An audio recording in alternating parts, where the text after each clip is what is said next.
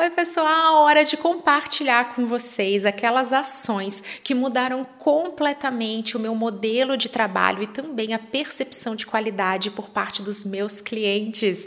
Vamos entender isso melhor? Então vem comigo e se joga!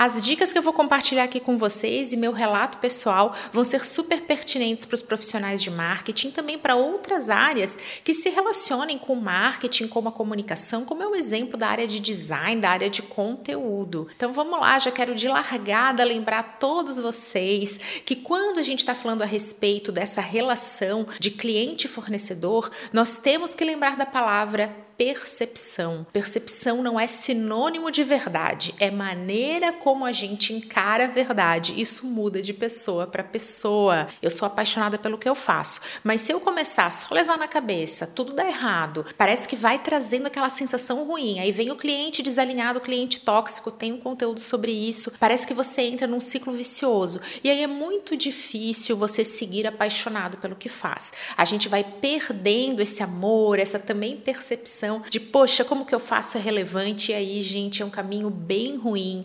É um caminho, na verdade, péssimo para nossa trajetória profissional. Então, quero logo seguir para as dicas porque elas realmente mudaram a minha vida e eu quero muito que mude a de vocês também. Minha primeira dica é: tenha e faça briefing. Eu tenho um conteúdo inteirinho dedicado ao briefing, onde eu explico tudo isso para vocês em detalhes, o que que compõe o meu briefing. Por que, que isso é tão importante? Porque é ali que você vai começar a levantar as expectativas do seu cliente. E, gente, o que, que é satisfação? Satisfação é uma fórmula que é entrega menos a expectativa.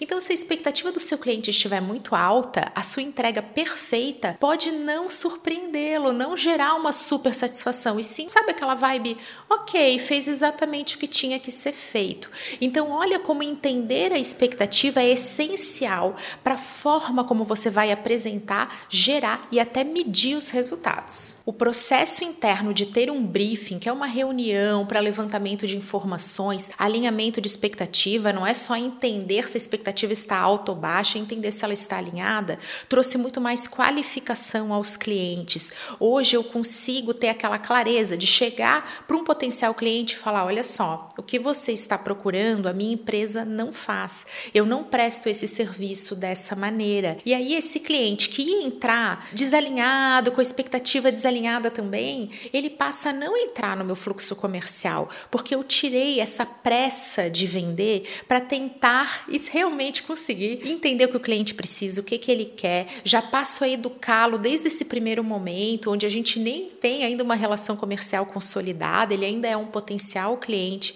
e olha, mudou completamente a minha vida. Hoje eu tenho clientes que estão muito mais identificados comigo, a parceria já nasce mais forte e quando não nasce, fica para o futuro. É muito comum que nesse momento que eu fale assim, olha, o que você procura minha empresa não faz, mas eu já entendi o que você precisa, eu vou te fazer algumas recomendações aqui, posso te indicar um fornecedor. Esses potenciais clientes que nem vão fechar porque estão desalinhados, passem a recomendar meu trabalho de consultoria, meus cursos, justamente porque percebem essa coerência, essa ética. Vai lá, se joga que é sucesso. Segunda ação que mudou completamente a minha realidade foi a realização da apresentação da proposta de trabalho. Então eu fiz o briefing, isso vai se reverter numa proposta, não encaminhar isso por e-mail. Às vezes acontece, mas isso tem que ser alinhado antes no briefing. Tem toda uma situação onde isso pode ser adequado, aí não fica essa coisa de só pode ser assim. Não, até as exceções precisam ser alinhadas, entendidas e mapeadas.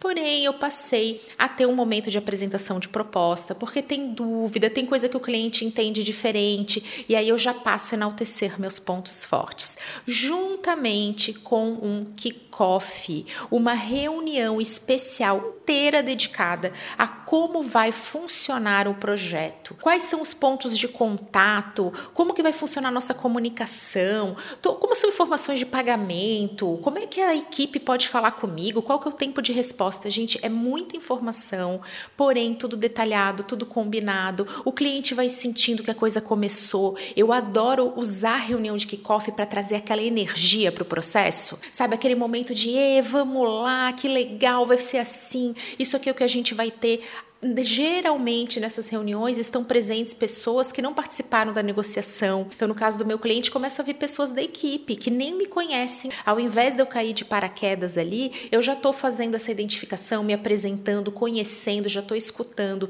E esse alinhamento de expectativa, que é diferente da expectativa da hora de vender, é a expectativa da hora de entregar, fez toda a diferença no meu trabalho. Agora é o momento do conteúdo que vem a minha surpresa especial eu formatei um material com um modelo. Vê que vocês já têm meus conteúdos falando a respeito de briefing, mas eu transformei esse conteúdo num modelo, num checklist para o briefing, que é aquilo que eu utilizo aqui dentro da minha empresa, que eu oriento também meus clientes, meus alunos a utilizar e que agora eu vou compartilhar com vocês. Além desse modelo de briefing, eu também compartilhei o um modelo de kickoff, as informações que eu utilizo e assim eu consigo ter muito mais clareza clareza, transparência e essa relação de parceria junto com os meus clientes que faz toda a diferença. Então, estou deixando aqui os links para que vocês possam baixar esse material, claro, colocar tudo isso em prática para a realidade de vocês. E é claro que esse não seria o conteúdo de Camila Renault se ele não tivesse uma dica bônus,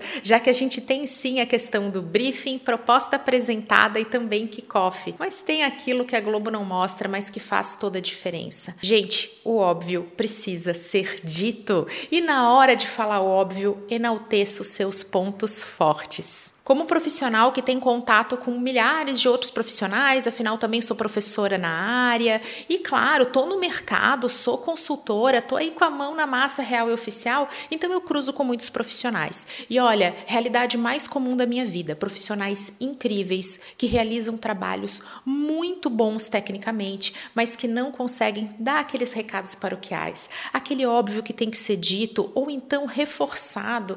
Ah, mas eu vou ser chato, mas aí você vai sentir sentindo, experimenta primeiro. Às vezes eu faço isso, gente, olha só, eu sei que isso é óbvio, já foi dito, mas eu vou reforçar aqui. E às vezes o cliente me olha e fala assim: não, beleza, já entendi. Aí eu acelero aquela informação e tal, dou uma enxugada.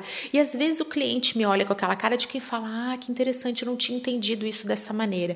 Então vai lá, fala aquele óbvio e olha, enaltecendo seus pontos fortes. Quero dar um exemplo prático aqui. Muitas vezes vocês já começam a fazer abordagem assim, ó, você tá lá respondendo o teu WhatsApp WhatsApp dentro daquilo que você combinou no kickoff. Aí você pega e fala assim: "Ai, desculpa a demora, tá, para te responder". Poxa, se tá dentro do teu tempo de resposta, por que que você tá se desculpando? Vai logo ali é o que interessa, não fica pedindo desculpa porque você não errou. Só que ao ouvir a palavra desculpa, você tá reforçando para o seu cliente que você está fora do momento, que você cometeu algum equívoco. Você já tá ali, ó, colocando sementinhas, plantando sementinhas desnecessárias na cabeça daquele que vai ser o seu ponto de contato. Então já vai lá e responde isso, não pede desculpas por algo que você não fez, não errou. É só tudo normal. Ai, Camila, mas e se eu errar? Se você errar, você pede desculpas, mas se tá dentro do que você alinhou, combinou, só vida que segue. E por falar em vida que segue, agora é a hora de você fazer download desse material, colocar a mão na massa e ter muito sucesso. Vai lá, se joga. Um beijo.